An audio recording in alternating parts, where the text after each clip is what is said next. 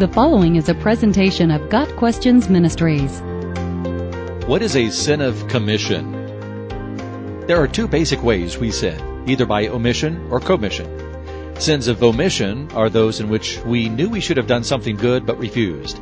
A sin of commission is a sin we take action to commit, whether in thought, word, or deed. A sin of commission can be intentional or unintentional. Foreknowledge is not the issue.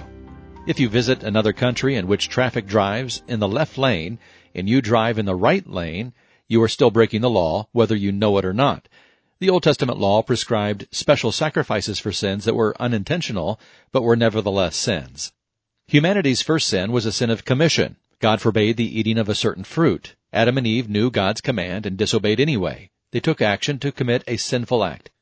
When King David committed adultery and then had Uriah killed to cover it up, both were sins of commission.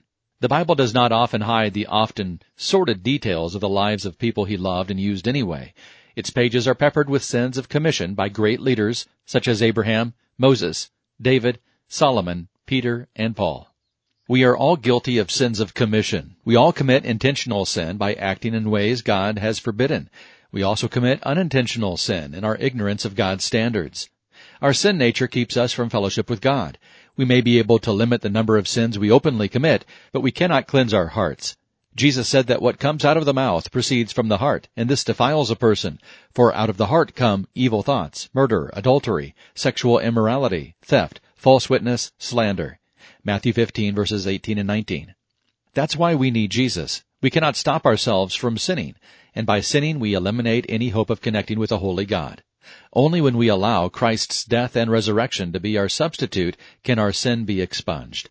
2 Corinthians 5 verse 21 says, He made him who knew no sin to be sin on our behalf, so that we might become the righteousness of God in him.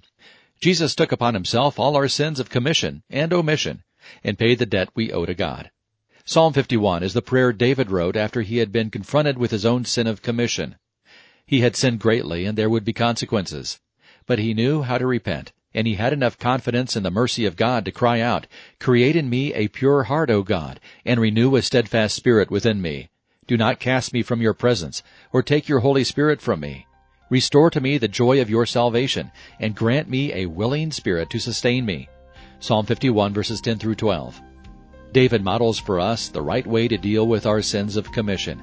When we recognize our sin against God, we can turn to Him, acknowledge that sin, and ask for His cleansing. We can trust in the power of Jesus' shed blood to wipe away our sin. God promises to restore us to fellowship and strengthen us to live in a way that pleases Him.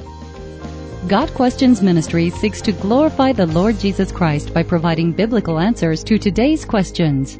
Online at GotQuestions.org.